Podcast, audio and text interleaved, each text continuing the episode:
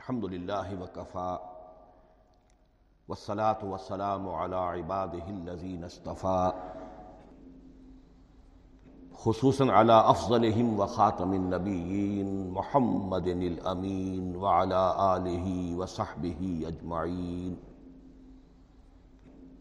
أما بعد، فقد قال الله تبارك وتعالى كما ورد في سورة الزخرف اعوذ باللہ من الشیطان الرجیم، بسم اللہ الرحمن الرحیم۔ حامیم، والکتاب المبین۔ انا جعلناه قرآنا عربیا لعلکم تعقلون۔ وَإِنَّهُ فِي أُمِّ الْكِتَابِ لَدَيْنَا لَعَلِيٌّ حَكِيمٌ وقال تبارک و تعالی کما ورد فی صورت الواقعہ، فلا اقسم بمواقع النجوم وانه لقسم لو تعلمون عظیم انه لقرآن کریم فی کتاب مکنون، لا يمسه الا المطهرون تنزيل من رب العالمين وقال عز وجل كما ورد في آخر سورة الفجر، بل هو قرآن مجيد في لوح محفوظ۔ صدق الله العظيم رب اشرح لي صدري ويسر لي أمري واحلل عقدة من لساني يفقهوا قولي اللهم ربنا الہمنا رشدنا واعذنا من شرور انفسنا. اللهم ارنا الحق حقا وارزقنا اتباعه وارنا الباطل باطلا وارزقنا اجتنابه. اللهم ارحمنا بالقرآن العظيم واجعله لنا إماما ونورا وهدى ورحمة. اللهم ذكرنا منه ما نسينا وعلمنا منه ما جهلنا ورزقنا تلاوته آناء الليل وآناء النهار واجعله لنا حجة يا رب العالمين، آمين۔ تعارف قرآن کے ضمن میں سب سے پہلی بات جو سمجھنے کی ہے وہ یہ کہ قرآن مجید کے بارے میں ہمارا اجمالی عقیدہ کیا ہے؟ یہ تین جملوں پر مشتمل ہو سکتا ہے۔ ہمارے نزدیک قرآن اللہ کا کلام ہے۔ جو محمد الرسول اللہ صلی اللہ علیہ وسلم پر نازل ہوا۔ اور تیسرے یہ کہ یہ مکمل محفوظ شکل میں موجود ہے بینو عن۔ اس میں نہ کوئی تحریف ہوئی ہے، نہ کوئی تبدیلی ہوئی ہے۔ یہ کم سے کم تین اجزاء ہیں ہمارے عقیدے کے قرآن مجید کے بارے میں۔ لیکن اب اس کی کچھ علمی توضیحات۔ سب سے پہلے یہ کہ کلام ہونا اس کا، اللہ کا کلام ہونا۔ اس لیے کہ آپ کے علم میں ہے کہ تورات جو حضرت موسیٰ علیہ السلام کو دی گئی تھی، وہ لکھی ہوئی شکل میں، پتھر کی تختیوں پر لکھی ہوئی صورت میں دی گئی تھی۔ اور قرآن مجید کی تنزیل جو محمد الرسول اللہ صلی اللہ علیہ وسلم پر ہوئی ہے، وہ ایک مختلف صورت میں ہوئی۔ ہے اس کو قرآن مجید خود اللہ کا کلام قرار دیتا ہے۔ چنانچہ سورہ توبہ کی آیت ہے، آیت نمبر چھ۔ و ان احد من المشرقین استجارہ کا فاجر ہو حتیٰ یسما کلام اللہ سب ابلغ ہو منا جب ہجرت کے نویں سال آخری وارننگ دی گئی تھی مشرقین عرب کو کہ اب صرف تمہیں چند مہینے کی مہلت دی جا رہی ہے، اس دوران میں آخری فیصلہ کر لو، اسلام قبول کرنا ہے یا نہیں؟ اس لیے کہ اس کے بعد مشرقین عرب کے لیے کوئی رعایت نہیں ہوگی، جو لوگ اسلام قبول نہیں کریں گے، انہیں تہ تیغ کر دیا جائے گا۔ فیضن صلق الاشر الحرم فخر المشرقین ہے سو وجد جب یہ مہلت ختم ہو جائے تو ان مشرقین کا قتل عام کرو۔ اس کی وضاحت پھر جب سورہ توبہ ہم پڑھیں گے تو اس وقت ہوگی۔ اس وقت یقیناً ذہن میں کچھ اشکالات آئیں گے، لیکن اس وقت اس ضمن میں تفصیلی بحث کا موقع نہیں۔ اب اس میں ایک استثناء رکھا گیا کہ ایک مشرق ہے، وہ چاہتا ہے کہ اتنا بڑا چیلنج جو ہمیں دے دیا گیا، تو ہمیں موقع دیا جائے کہ ہم آئیں، آپ کے پاس بیٹھیں، کچھ دن رہیں، اللہ کا کلام سنیں۔ آپ کیا بات منوانا چاہتے ہیں؟ اس کے لیے کیا دلائل ہیں؟ اس کو اچھی طرح سمجھیں اس کا ہمیں موقع ہونا چاہیے۔ اس کے لیے یہ آیت نازل ہوئی کہ وہ ان احد من المشرقین استجارہ کا اے نبی، اگر ان مشرقین میں سے کوئی شخص آپ سے پناہ طلب کرے، فاجر، اسے پناہ دیجیے۔ حتیٰ یسمع کلام اللہ یہاں تک کہ وہ اللہ کا کلام سن لے۔ سم ابلغ ہو مامنا پھر یہ بھی نہیں کہ اسی وقت اسے کہا جائے کہ تم مانتے ہو یا نہیں مانتے۔ نہیں۔ پھر اسے اس کے امن کے مقام پر پہنچا دو۔ یہ جو آیت ہے، اس میں لفظ کلیئر آ گیا کہ قرآن مجید اللہ کا کلام ہے۔ لیکن اب اسی تل کے اوٹ میں پہاڑ والا مسئلہ ہے۔ ٹپ آف آئس برگ اس کے نیچے، وہ کتنا بڑا تودا ہوتا ہے۔ کلام جو ہے اللہ تعالیٰ کی صفت ہے۔ اور یہ بڑا مسئلہ گہرا ہے اور علم کلام کا ایک بڑا پیچیدہ مسئلہ ہے کہ ذات باری تعالیٰ اور اس کی صفات کے مابین کیا ربط و تعلق ہے؟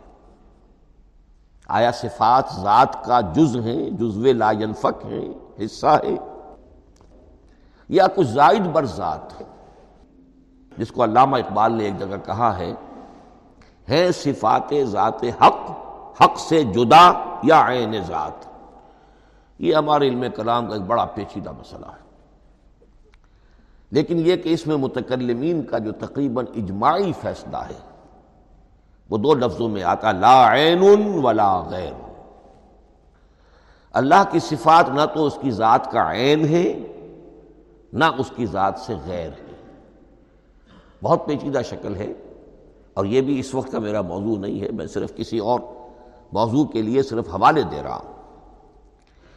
بہرحال، قرآن مجید کا جو تعلق ہے ذات باری تعالیٰ کے ساتھ، وہ اس مسئلے سے بخوبی واضح ہو جاتا ہے کہ چونکہ یہ اللہ تعالیٰ کی صفت ہے، اور صفت کو ہم یہ نہیں کہہ سکتے کہ وہ ذات باری تعالیٰ سے جدا ہے۔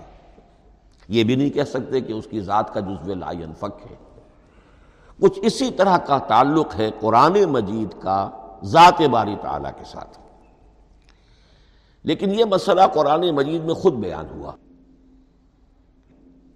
اور سورہ حشر کی آیت میں تو یہ فرمایا گیا، اللہ تعالیٰ نے اپنے اس کلام کی عظمت کو یوں بیان کیا۔ وہ عظمت کما ہیا، جیسے کہ وہ فی الواقع ہے۔ اور جس کا کہ گویا کہ پورا ادراک ہمارے لیے اپنی بہت سی محدودیتوں کی وجہ سے ممکن نہیں ہے۔ لیکن ایک تمثیل کے پیرائے میں سمجھایا، لو انزلنا حاضل قرآن علی جبل لرائیتہو خاشعا متصدعا من خشیت اللہ۔ وَتِلْكَ الْأَمْثَالُ نَضْرِبُهَا لِلنَّاسِ لَعَلَّهُمْ يَتَفَكَّرُونَ اگر ہم نے اس قرآن کو کسی پہاڑ پر اتار دیا ہوتا، تو تم دیکھتے کہ وہ دب جاتا اور پھٹ جاتا اللہ کے خوف سے۔ اور یہ مثالیں ہیں جو ہم لوگوں کے لیے بیان کرتے ہیں تاکہ وہ غور کریں، تدبر کریں، سمجھیں۔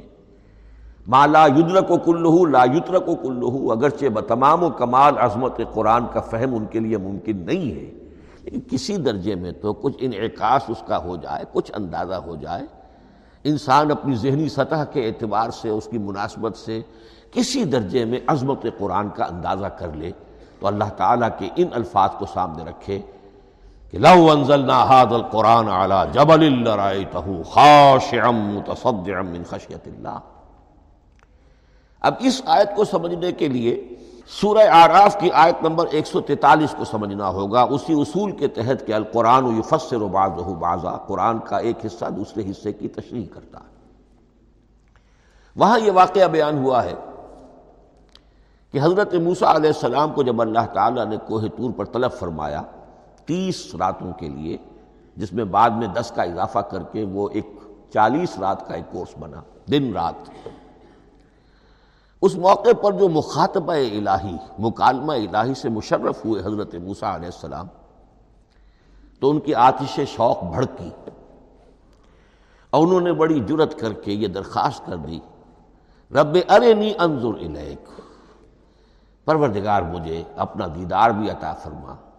مجھے موقع عنایت فرما، میں تجھے دیکھ سکوں یہ ان کی وہ آتش شوق کا مسئلہ ہے۔ لیکن جواب کیا ملا؟ لن ترانی۔ تو مجھے ہرگز نہیں دیکھ سکتے۔ ولاکن الجبل فنستقر مکان فسوف ترانی لیکن ظاہر بات ہے کہ حضرت موسا علیہ السلام کو بات سمجھانے کے لیے کچھ مشاہدہ بھی کرانا تھا۔ فرمایا، تم مجھے نہیں دیکھ سکتے، البتہ اس سامنے کے پہاڑ پر نگاہ جماؤ۔ ہم اس پر اپنی ایک تجلی ڈالیں گے۔ یہ اگلی الفاظ کے اندر وضاحت ہے۔ میں یہاں پہلے سے بیان کر رہا ہوں سمجھانے کے لیے۔ اگر وہ پہاڑ ہماری اس تجلی کو، تجلی کسے کہتے ہیں؟ جلا، روشنی۔ تو اللہ تعالیٰ کی طرف سے کوئی خاص اس کے نور کا جب پرتو ہوتا ہے کسی شے پر، تو وہ اس کی تجلی ہے۔ ہم اپنی ایک تجلی اس پہاڑ پر ڈالیں گے۔ اگر وہ اس کو جھیل جائے، اپنی جگہ کھڑا رہ جائے، تو تم سمجھنا کہ شاید تم بھی ہمیں دیکھ سکو۔ فلما تجلّہ رب جبل اب یہاں وہ لفظ آ گیا۔ جب اللہ نے تجلی اپنی پہاڑ پر ڈالی، جعلہ دکم وخر موسا سائقہ وہ پہاڑ ریزا ریزا ہو گیا اور حضرت موسا بے ہوش ہو کر گر گئے۔ اب یہ بے ہوش ہو کر گر جانا، جبکہ وہ تجلی براہ راست بھی نہیں ہے بل واسطہ ہے۔ مشاہدہ جو کر رہے حضرت موسا وہ بل واسطہ ہے۔ تجلی پہاڑ پر ہے۔ لیکن یہ کہ اس کا بھی بل واسطہ، اس کا جو ہوا ہے، اس کی جو تاثیر ہوئی حضرت موسا علیہ السلام پر کہ وہ اس کی تاب نہ لا سکے اور بے ہوش ہو کر گر گئے۔ یہاں سے یہ بات سمجھ میں آتی ہے کہ یہ تجلی، یہ ذات باری تعالی تھی۔ جس نے کوہ تور کو جلا کر بھسم کر دیا یا ٹکڑے ٹکڑے کر دیا ریزا ریزا کر دیا۔ اب ذات الہی کے ساتھ جو تعلق ہے، کلام الہی کا، اور یہ صفت جو لا عین ولا غیر کے درجے میں ہے ذات کے ساتھ، تو وہی تاثیر اس کلام الہی کی بھی ہے۔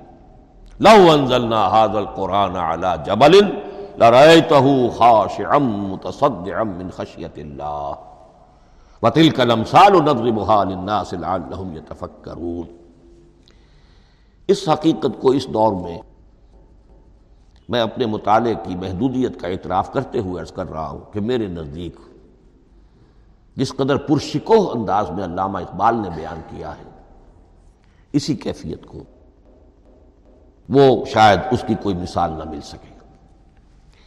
فاش گویم آنچ در دل مزمرست یہ کتابیں نیست، چیزیں دیگرست میں صاف ہی کہہ دیتا ہوں جو میرے دل میں چھپی ہوئی بات ہے۔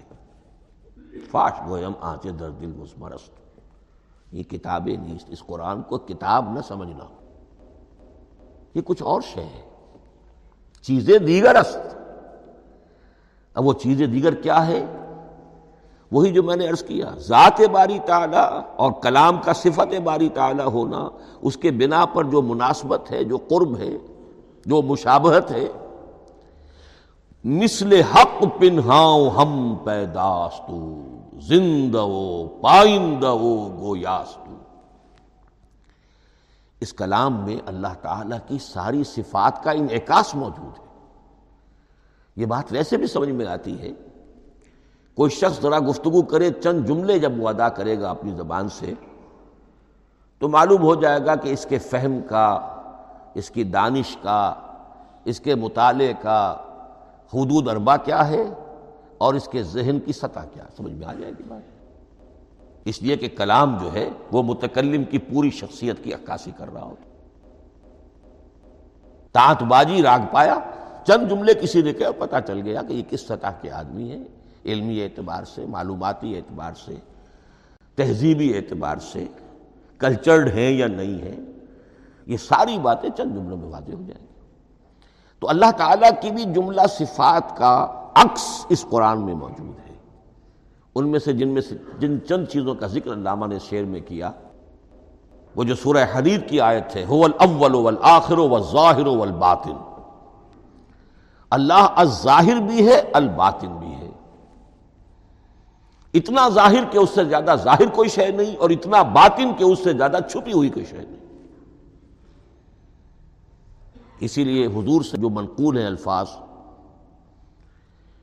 کہ پروردگار، انت ظاہر ہو فلیسا فوق کا کشائی وہ انت الباطن ہو فلیسا دون کشائی یہی کیفیت قرآن کی ہے۔ مثل حق پنہا ہم پیداستو۔ پنہا بھی ہے، ظاہر بھی ہے۔ جیسے ذات باری تعالی۔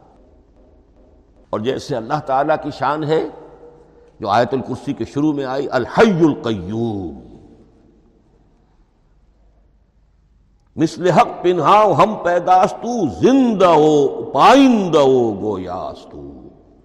یہ قرآن جو ہے، اللہ تعالیٰ کی صفات کا ایک عکس اپنے اندر رکھتا ہے۔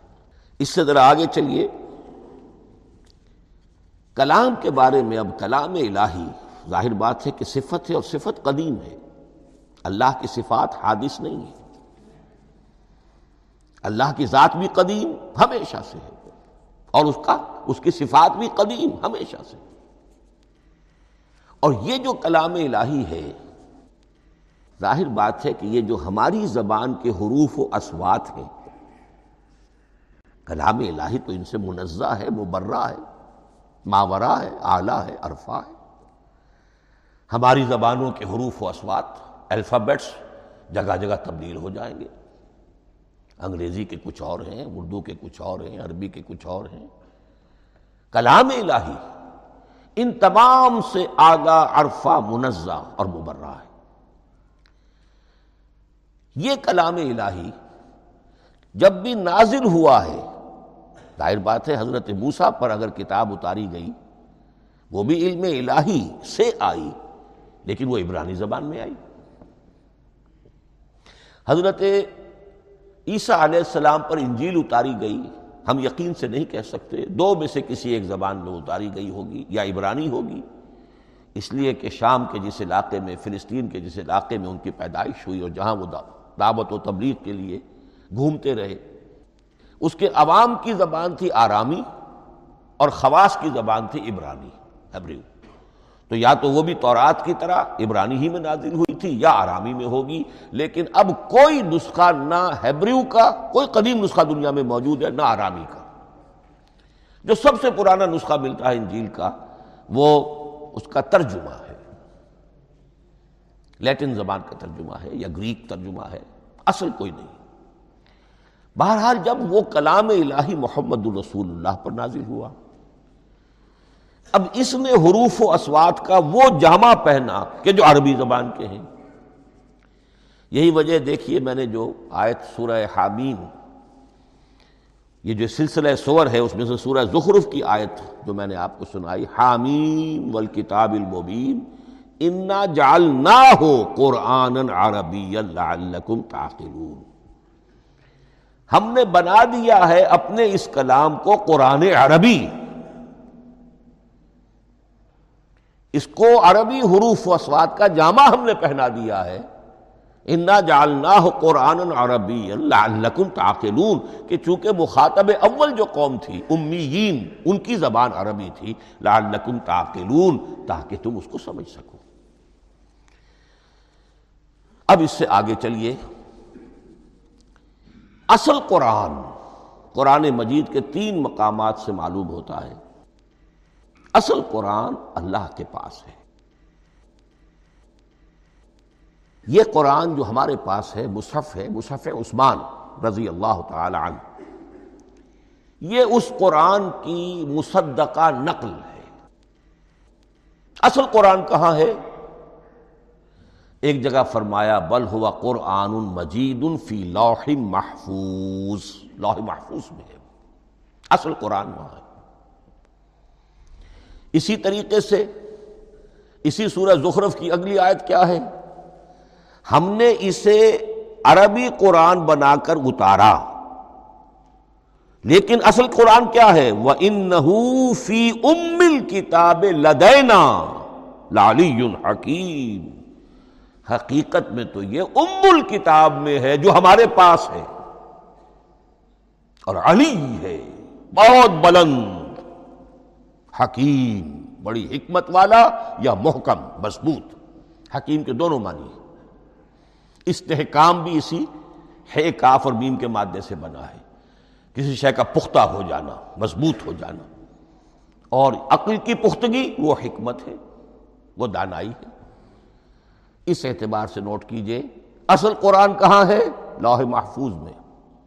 اصل قرآن کہاں ہے؟ ام الکتاب میں۔ اسی کو کہا گیا ہے ایک اور مقام پر۔ فی صحف مکرمت مرفوعت متحرت بے سفرت کرام برارا یہ قرآن اصل قرآن تو بڑے صحیفوں میں، ان صحیفوں میں ہے، ان صفحات میں ہے، ان اوراق میں ہے۔ جس کی شان کیا ہے؟ مکرمت ان کی انتہائی تعظیم کی جاتی ہے۔ متحرت نہایت پاک صحیفے فی صحف مکرمت، مرفوعت، بلند و بالا متحرت بے ایدی سفرت، کرام برارہ ان فرشتوں کے ہاتھ میں جو بہت باعزت، بہت اونچے درجے کے، ان کے ہاتھوں میں ہے۔ وہ لوگ ہیں کہ جب اس کی، جن کی تحویل میں ہے یہ کلام پاک۔ فی صحف مکرمت مرفوعت متحرت بے ایدی سفرت کرام برارہ اب اسی کو بیان کیا ہے سورہ واقعہ میں۔ فلا اقسم بمواقع النجوم، تو نہیں میں قسم کھاتا ہوں ستاروں کے ڈوبنے کی جگہ کی وَإِنَّهُ لَوْ تَعْلَمُونَ لَقَسَمٌ عَظِيمٌ۔ وَإِنَّهُ لَقَسَمٌ لَوْ تَعْلَمُونَ عَظِيمٌ۔ اور اگر تم جان سکتے تو یہ بہت بڑی قسم ہے جو ہم نے کھائی ہے۔ بہت بڑی گواہی ہے جو ہم نے پیش کی ہے۔ اب تدریجن اس کا انکشاف ہو رہا ہے۔ یا آج جو تصور ہے بلیک ہولز کا، اس سے کچھ کچھ اندازہ ہوتا ہے۔ یہ ستارے کہاں ڈوب جاتے ہیں؟ بڑے بڑے ستارے نسیم منسیہ ہو جاتے ہیں۔ ستارے نہیں، پوری پوری گیلیکسیز اس میں گم ہو جاتے ہیں۔ وہ مقبرے ہیں بڑی بڑی گیلیکسیز کے۔ فلا اقسم بمواقع النجوم وانه لقسم تعلمون عظیم انه لقرآن کریم۔ یہ قرآن ہے بہت باعزت فی کتاب مکنون۔ اور یہ اس کتاب میں جو چھپی ہوئی ہے۔ یہ لو لو مکنون کا لفظ آتا ہے قرآن مجید میں، جیسے موتی ہوتے ہیں، انہیں چھپا کر رکھا جاتا ہے ڈبیوں میں، مخملی ڈبیوں کے اندر موتیوں کو۔ اسی طریقے سے فی کتاب مکنون۔ لا الا المطہرون۔ وہ صحیفے بھی بہت متحرہ تھے اور ان کو چھو نہیں سکتے، مگر وہی جو انتہائی پاک ہیں۔ ملائکہ مقربین۔ جن کے قریب سے بھی ہو کر معصیت یا گناہ کا کوئی تصور تک نہیں گزر سکتا، وہ ہیں جو اس کو چھوتے ہیں۔ ان کے ہاتھوں میں ہے، ان کی تحویل میں ہے۔ یہ ہے وہ چیزیں کہ جس سے اندازہ ہوا کہ اصل قرآن کہاں ہے۔ یہ جو ہمارے پاس ہے در حقیقت، یہ نقل مطابق اصل ہے، مصدقہ نقل ہے۔ اب اس میں میں آپ سے عرض کر دوں کہ ایک بہت خوبصورت بات ہمیں جو ملتی ہے۔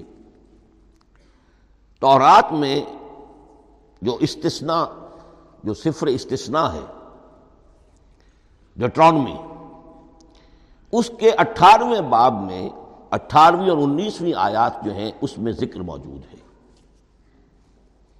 میں ان کے لیے،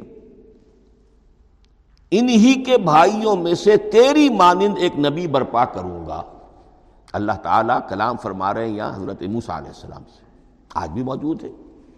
اولڈ ٹیسٹمنٹ ڈیٹرانومی یا کتاب استثناء، صفر استثناء، اس کا اٹھارہواں باب، اس کی اٹھارہویں اور انیسویں آیات جب چاہیں جا کر دیکھ لیں۔ میں ان کے لیے، ان کے بھائیوں ہی میں سے تیری مانند ایک رسول اٹھاؤں گا۔ میں ان کے لیے، انہی کے بھائیوں میں سے تیری مانند ایک نبی برپا کروں گا اور اپنا کلام اس کے منہ میں ڈالوں گا۔ اور جو کچھ میں اس سے کہوں گا، وہی وہ ان سے کہے گا۔ یہ ہے جو پیشین گوئی ہے محمد الرسول اللہ صلی اللہ علیہ وسلم کی۔ اور یہاں وہ فرق واضح کر دیا گیا۔ اے بوسا تم سے تو یا تو ہم نے کلام کیا ہے یا تمہیں جو کتاب دی ہے وہ لکھی ہوئی دی ہے۔ لیکن جو نبی تیری ہی مانند میں برپا کروں گا، اب اس میں بھی نوٹ کرنے کی بات ہے کہ حضرت موسا کے مشابہ نبی اکرم صلی اللہ علیہ وسلم کے سوا کوئی نبی نہیں۔ صاحب کتاب وہ بھی تھے، صاحب کتاب محمد بھی ہیں۔ صاحب امت وہ بھی تھے اور صاحب امت محمد الرسول اللہ۔ تیری مانند۔ صاحب شریعت۔ حضرت عیسیٰ صاحب شریعت نہیں تھے، شریعت موسوی ہی کو نافذ کرنے کے لیے آئے تھے۔ ان کی حیثیت دین موسوی کے مجدد کی تھی۔ ویسے نبی تھے، اللہ کے فضل و کرم سے نبی تھے، اس میں کوئی شک نہیں، رسول تھے۔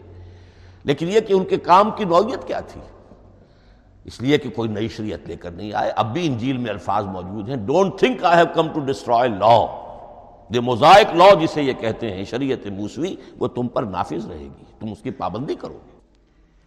چونکہ صاحب شریعت رسول یا موسا یا محمد صلی اللہ علیہ وسلم علیہ صلاۃ وسلام تو میں ان کے بھائیوں میں سے اب بھائی کون ہوں گے؟ ظاہر بات ہے، بنی اسرائیل، ان کے کزنس کون ہیں؟ بنی اسماعیل۔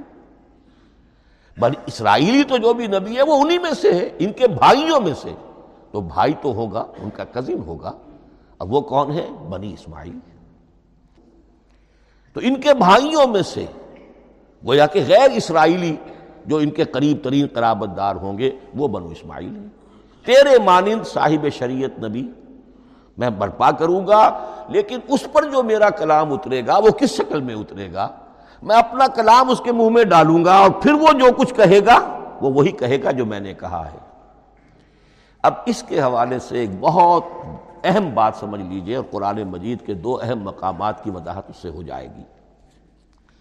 یہ کلام اللہ۔ قرآن مجید میں اس کو قول جبرائیل بھی کہا گیا ہے۔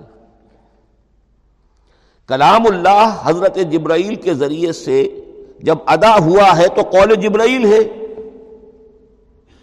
اور پھر جب وہ محمد الرسول اللہ کی زبانی ادا ہوا تو قول رسول ہے، قول محمد ہے صلی اللہ علیہ وسلم۔ یہ قول اللہ بھی ہے، قول جبرائیل بھی ہے اور قول محمد بھی ہے، بیک وقت۔ یہ بات دیکھیے سورہ، سورت تکویر اذا الشمس قورت انہو لقول رسول کریم، ذی قوت عند ذی العرش مکین، مطاع سمامین وما صاحبکم بمجنون۔ یہ یہاں پر حضرت جبرائیل کا ذکر ہو رہا ہے۔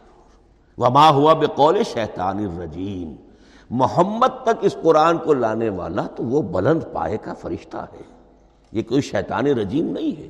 اس لیے کہ مکے والوں نے کہہ دیا تھا ہو سکتا ہے کوئی بدروح آئی ہو محمد پر۔ اور اس بدروح نے کوئی الٹی سیدھی بات سکھا دی ہو۔ نہیں۔ ان لقول رسول کریم۔ یہاں رسول کریم کون ہے؟ حضرت جبرائیل۔ ان لقول رسول کریم۔ زی قوت ان ذل عرش مکین۔ بڑی قوت والا۔ اور جس کا بڑا اونچا مقام اور مرتبہ ہے عرش والے کے قریب۔ ذی قوت ان دزل عرش مکین۔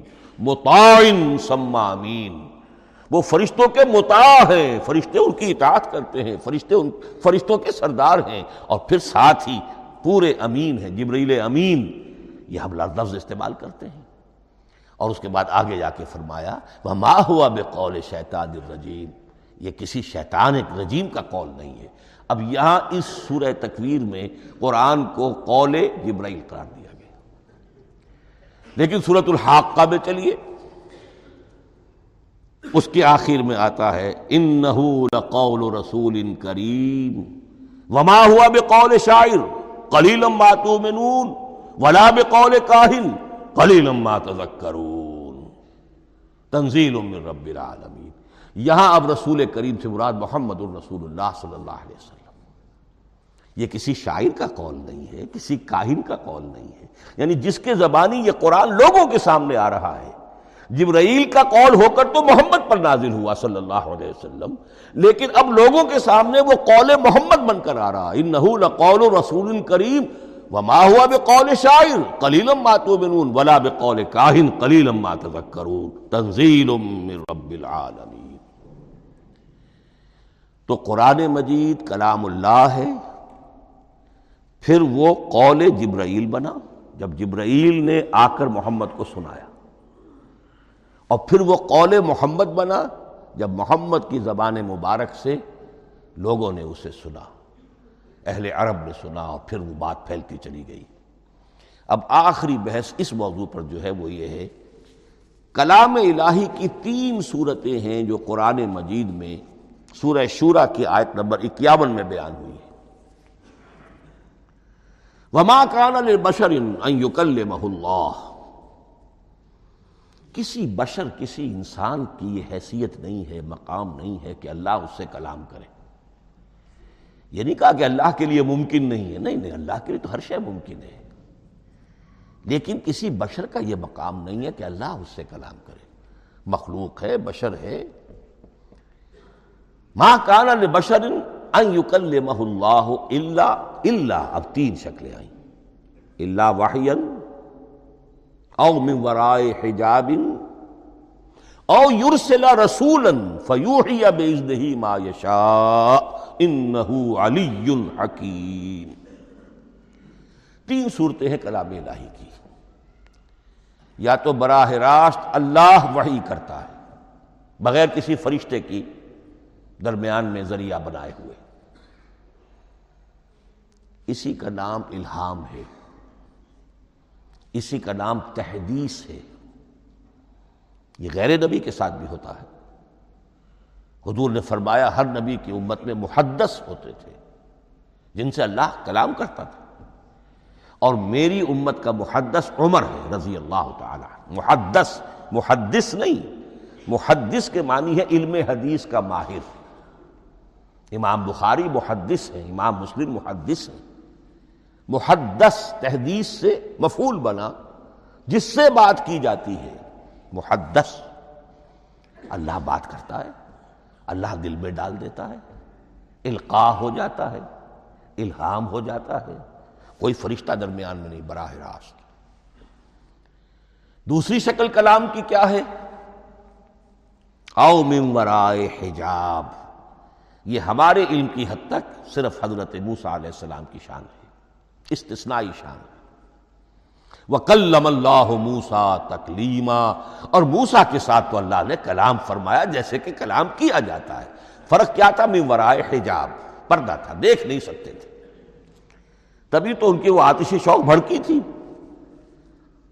کیا قیامت ہے کہ چلمن سے لگے بیٹھے ہیں، صاف چھپتے بھی نہیں، سامنے آتے بھی نہیں۔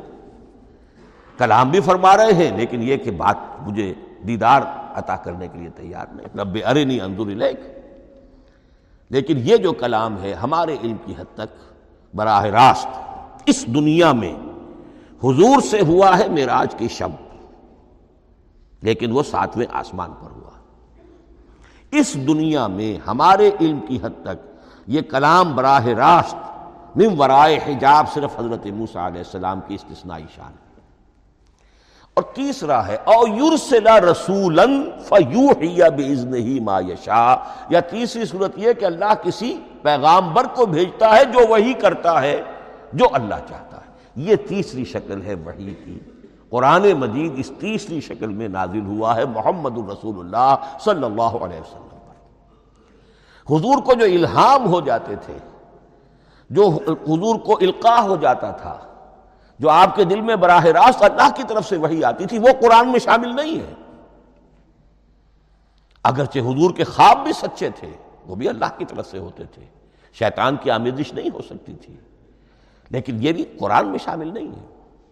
قرآن میں شامل ہے تیسری قسم کی وہی او یورسلا رسولن پھر ہم بھیجتے ہیں ایک پیغامبر کو، فرشتوں میں سے۔ اللہ یستفی من الملائکت رسول من الناس۔ اللہ چن لیتا ہے فرشتوں میں سے بھی، اپنا پیغامبر اور انسانوں میں سے بھی۔ تو فرشتے کے ذریعے سے ایک فرشتہ جو اللہ سے لیتا ہے اور انسان، رسول انسان تک پہنچا دیتا ہے۔ اب وہ رسول انسان، رسول بشر جو ہے، وہ اپنے ہم نو، ہم جنس لوگوں کو پہنچا۔ تو اللہ یستفی من الملائکت رسول من الناس۔ یہاں وہی بات فرمائی۔ او یورسلا رسولن فیوحی باذنہ ما یشا پھر وہ وحی کرتا ہے اللہ کے حکم سے جو اللہ چاہتا ہے۔ یہ کلام الہی کی یہ تیسری شکل ہے جو محمد الرسول اللہ صلی اللہ علیہ وسلم پر نازل ہوا اور وہ ہے قرآن حکیم۔ اب ایک اور بحث جو علمی ہے وہ یہ ہے کہ حضور پر جو اس کا نزول ہوا اس کی کیفیات کیا تھی؟ دو الفاظ استعمال ہوتے ہیں، انزال بھی اور تنزیل بھی۔ ان دونوں میں فرق کیا ہے؟ اس کو نوٹ کر لینا چاہیے۔ لغوی اعتبار سے جان لینا چاہیے نزلہ ینزلو کسی کا خود اترنا، نازل ہونا، اترنا۔ انزلہ ینزلو دفاتن اتار دینا۔ کسی اور نے کسی شے کو دفتن نیچے اتار دیا۔ یہی مفہوم نزلہ کے ساتھ بے لگ جائے تو آ جاتا ہے با کے ساتھ۔ نزلہ بے ہی یہ اتارنے کے مفہوم میں آئے گا۔ لفظی ترجمہ یہ بھی کر سکتے وہ اترا اس شے کے ساتھ۔ نزلہ بہر روح الامین، اس کو لے کر نازل ہوا خود روح الامین فرشتہ۔ علا قلب کا، اے محمد صلی اللہ علیہ وسلم، آپ کے قلب مبارک پر۔ تو نزلہ بے اور انزال اس کے معنی ایک ہی ہے۔ لیکن اگلا لفظ ہے تنزیل نزلہ ینزل و تنزیل اس کے معنی ہے رفتہ رفتہ تدریجن نجمن نجمن تھوڑا تھوڑا کر کے، وقفے وقفے سے اتارنا۔ جیسے عربی میں اعلام کہیں گے، کسی کو کچھ بتا دینا، باخبر کر دینا، مطلع کر دینا، بھائی مطلع کر دیا میں نے، اب تم جانو تمہارا کام۔ یہ اعلام کہلائے گا۔ تعلیم کسے کہتے ہیں؟ سکھانا، درجہ بدرجہ، دیکھنا اس کی استعداد کیا ہے۔ آج یہ کیا بات سمجھ سکتا ہے؟ میں اتنے ہی درجے تک سمجھاؤں۔ اب کل میں اسے مزید سمجھاؤں گا، پرسوں مزید سمجھاؤں گا۔ یہ درجہ بدرجہ کسی شے کو سمجھانا یہ تعلیم ہے۔ تو انزلہ ینزل و انزالن یہ ہے اتار دینا دفتن اور نزلہ ینزل و تنزیلن یہ ہے تدریجن اتارنا۔ اب قرآن مجید کے لیے یہ دونوں الفاظ مستعمل ہیں۔ للت القدر اور للت المبارکہ۔ اب یہ دو بھی نوٹ کر لیجیے، قرآن مجید میں چونکہ اہم مضامین کم سے کم دو جگہ پر ضرور آتے ہیں۔ انا انزلنا فی للت القدر۔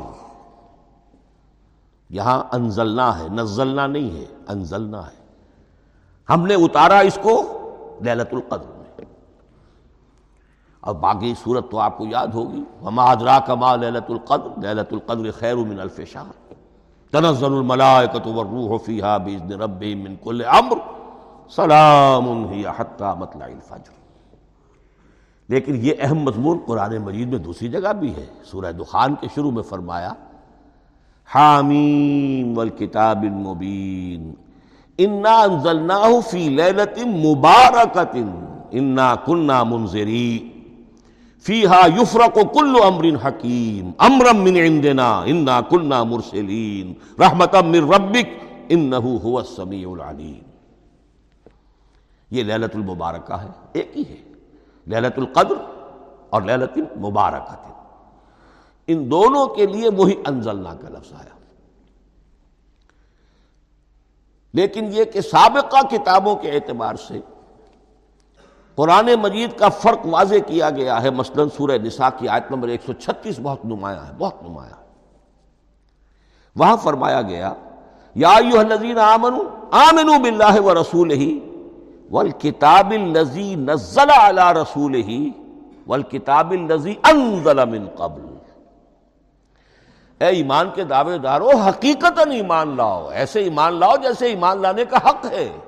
اللہ پر بھی اور اس کے رسول پر بھی اور اس کتاب پر بھی جو اللہ نے اپنے رسول پر نازل فرمائی اور اس کتاب پر بھی جو اللہ نے پہلے نازل فرمائی۔ لیکن نازل کے لیے یہاں آیا حضور کے لیے بل کتاب الزی نزل علی رسول تنزیل کی شکل میں۔ اور تورات کے لیے بل کتاب الزی انزل من قبل، وہ تو دفعتن واحدن لکھی ہوئی تختیوں کی شکل میں حضرت موسیٰ علیہ السلام کو دے دی گئی تھی۔ تو یا ایوہ الذین آمنوا آمنوا باللہ ورسولہ والکتاب اللذی نزل علی رسولہ والکتاب اللذی انزل من قبل۔ یہ جو تنزیل ہوئی ہے حضور پر یعنی لیلت القدر میں جو رمضان مبارک میں ہے، پورا قرآن لوح محفوظ سے، کتاب مکنون سے، ام الکتاب سے نقل کر کے اتار دیا گیا سمائے دنیا تک۔ پہلا آسمان جسے ہم کہتے ہیں سمائے دنیا، وہ آسمان جو قریب ترین ہے دنیا کے۔ وہاں سے اب یہ درجہ بدرجہ، تھوڑا تھوڑا، چند آیتیں، چند صورتیں پھر آیتیں، پھر صورتیں یہ نازل ہوا محمد الرسول اللہ صلی اللہ علیہ وسلم پر۔ گویا کہ پہلا مرحلہ انزال کا ہے۔ پورا قرآن، لوح محفوظ یا کتاب مکنون یا ام کتاب سے نقل کر کے اتار دیا گیا سمائے دنیا تک۔ یہ ہے انزلہ ینزل و انزالا. انا انزلناہ فی لیلت القدر، انا انزلناہ فی لیلت مبارکہ. لیکن محمد الرسول اللہ پر یہ نازل ہوا، اب تھوڑا تھوڑا نجمن نجمن درجہ بدرجہ تدریجن یہ ہے تنزیل. اس تنزیل کی حکمت قرآن مجید میں بیان ہوئی ہے، اور اس اعتبار سے کہ اہل عرب نے، اہل مکہ نے اعتراض کیا تھا. کہ یہ پورا قرآن تو نہیں، محمد ایک ہی مرتبہ پیش کر دیتے صلی اللہ علیہ وسلم۔ اس میں جو چیز مزمر تھی وہ یہ تھی کہ چونکہ یہ حقیقت میں اللہ کا کلام نہیں ہے، یہ محمد کا اپنا کلام ہے، تو کوئی شاعر دنیا میں ایسا نہیں ہے جو ایک دم اپنا پورا دیوان دے دے۔ وہ تو ساری عمر میں تھوڑا تھوڑا آج غزل کہی، کل قصیدہ کہا، پرسوں کچھ اور کہا، پھر وہ جمع ہوتا ہے تو وہ دیوان بنتا ہے۔ اسی طریقے سے تو یہ کر رہے ہیں۔ اگر یہ اللہ کا کلام ہوتا تو بیک وقت آ جاتا۔ یہ تو ذرا محنت کرتے ہیں، کچھ اس کے اندر اس کو اپنی محنت سے کوشش کر کے کچھ موضوع کرتے ہیں، کلمات، الفاظ اور اس طریقے سے رفتہ رفتہ لے کر آ رہے ہیں۔ اس لیے ان کا اعتراض نقل ہوا یہ وقال الذين كفروا لولا نزل عليه القرآن جملتم واحدة انہوں نے کیوں نہیں اترا یہ قرآن پورا کا پورا ایک ہی بار؟ یہ اعتراض تھا۔ اس اعتراض کے جو جوابات دیے گئے ہیں، وہ نوٹ کیجیے کہ لوگوں کے حق میں یہ مفید ہے، یہ پورے قرآن کا تحمل ایک وقت میں کر نہیں سکتے۔ یہ پورا قرآن تو ایک ہی مرتبہ اگر پہاڑ پر بھی اتار دیا جاتا تو وہ پھٹ جاتا، دب جاتا۔ وہ قرآن فرق نہ ہو لے تکرا اللہ سے اللہ مکسم نزل نہ ہو تنزیلا۔ سورہ بن اسرائیل، آیت ایک سو چھ۔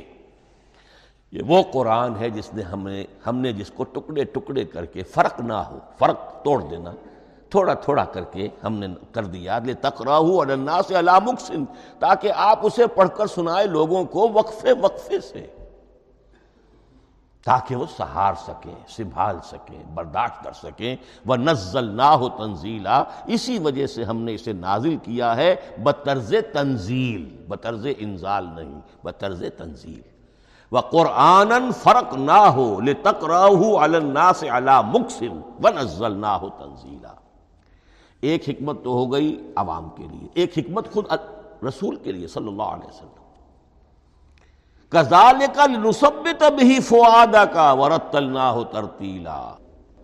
اب ذرا نوٹ کیجیے، قلب محمدی کے لیے بھی اس پورے کلام کا ایک دم سہار آسان کام نہیں تھا۔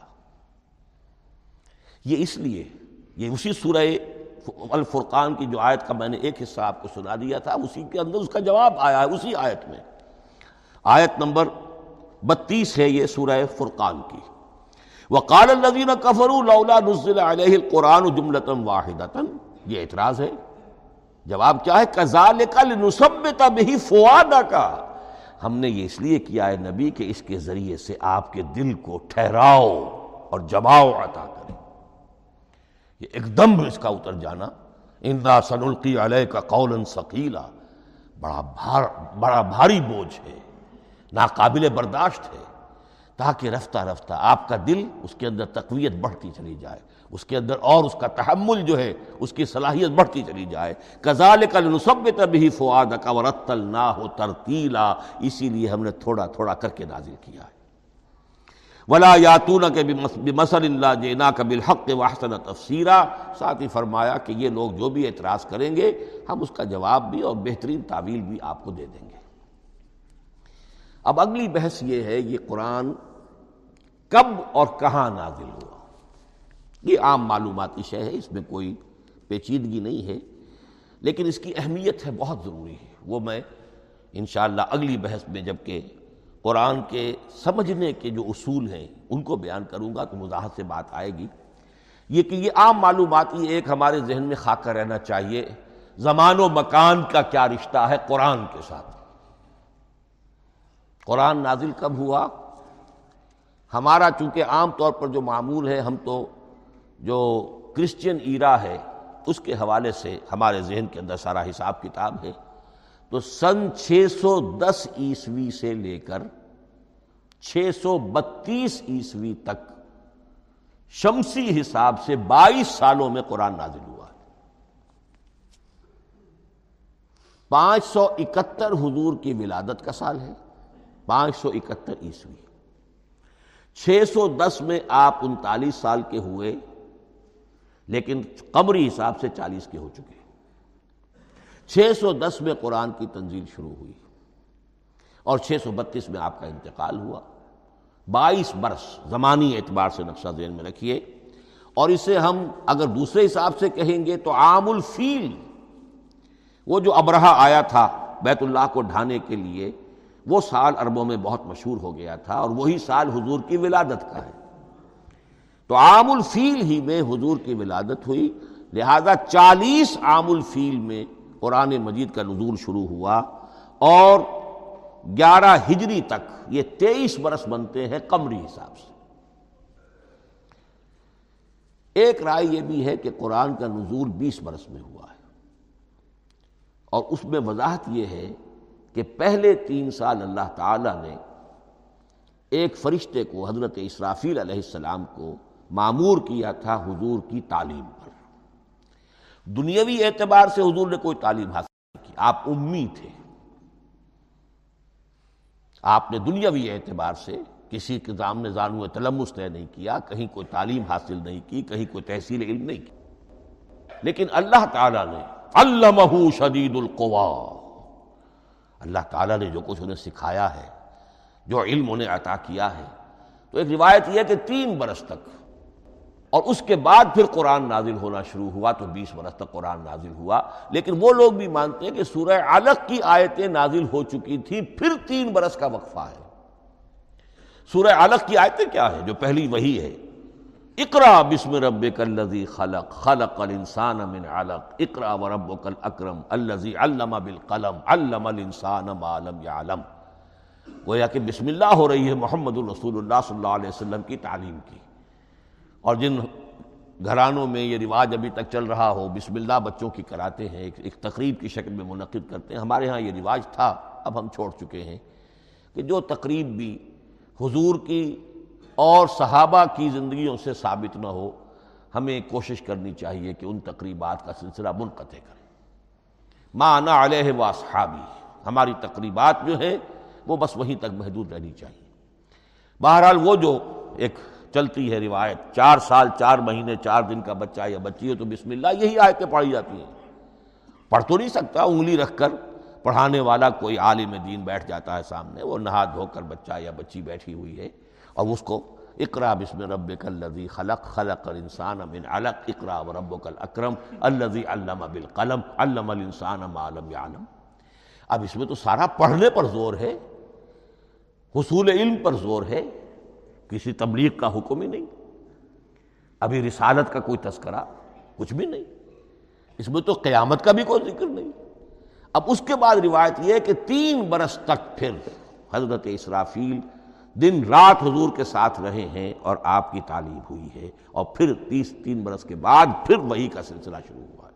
واللہ عالم۔ لیکن یہ کہ جب سورہ اقرا نازل ہو چکی ہے، اس کی پانچ آیتیں، تو وہ تین برس بھی اس کا وقفہ شمار ہوں گے۔ زمانہ نزول پھر وہی تیئیس برس رہے گا۔ اسی کے ساتھ میں نے عرض کیا تھا کہ دوسری بات یہ کہاں نازل ہوا قرآن؟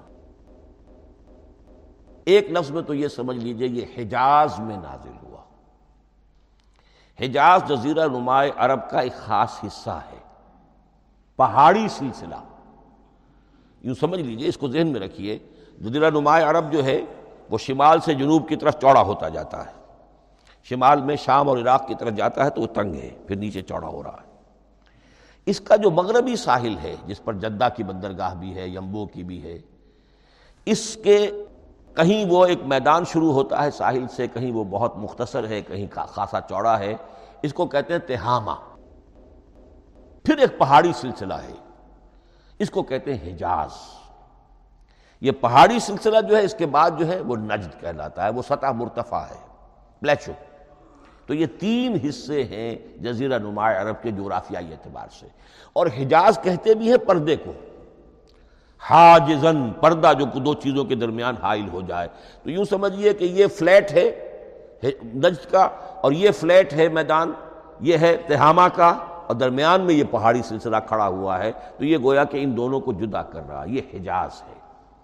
اس حجاز ہی کا شہر مکہ ہے، اس حجاز ہی کا شہر مدینہ ہے اس حجاز ہی کا شہر طائف ہے، اس حجاز ہی کی آخری ٹپ سمجھ لیجیے تبوک ہے۔ تو حضور صلی اللہ علیہ وسلم کی پوری زندگی آغاز وحی کے بعد سے لے کر وہ اسی علاقے کے اندر۔ پہلے آپ مکے میں تھے، قرآن مجید کی جو صورتیں اس دور میں نازل ہوئیں یا آیتیں نازل وہ مکیات کہلاتی پھر آپ نے ہجرت کی اور ہجرت کر کے جب آپ جا رہے تھے، اس دوران میں بھی کچھ قرآن نازل ہوا اسنائے ہجرت میں۔ پھر آپ مدینہ تشریف فرما ہوئے۔ اب وہ ہم کہتے ہیں مدنی قرآن، لیکن مدنی قرآن سارا مدینہ میں نازل نہیں ہوا۔ آپ کبھی جا رہے کسی مہم پر، کسی جنگ کے لیے قصبہ بدر کے لیے آ گئے ہیں، تو وہاں جو آیات نازل ہو رہی ہیں، وہ مدینے میں تو نہیں ہو رہی۔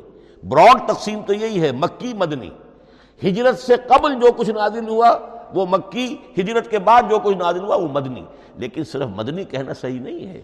اسنائے سفر تبوک، اتنا طویل سفر ہے آپ کا۔ اس کے دوران آتے جاتے قرآن نازل ہوتا رہا۔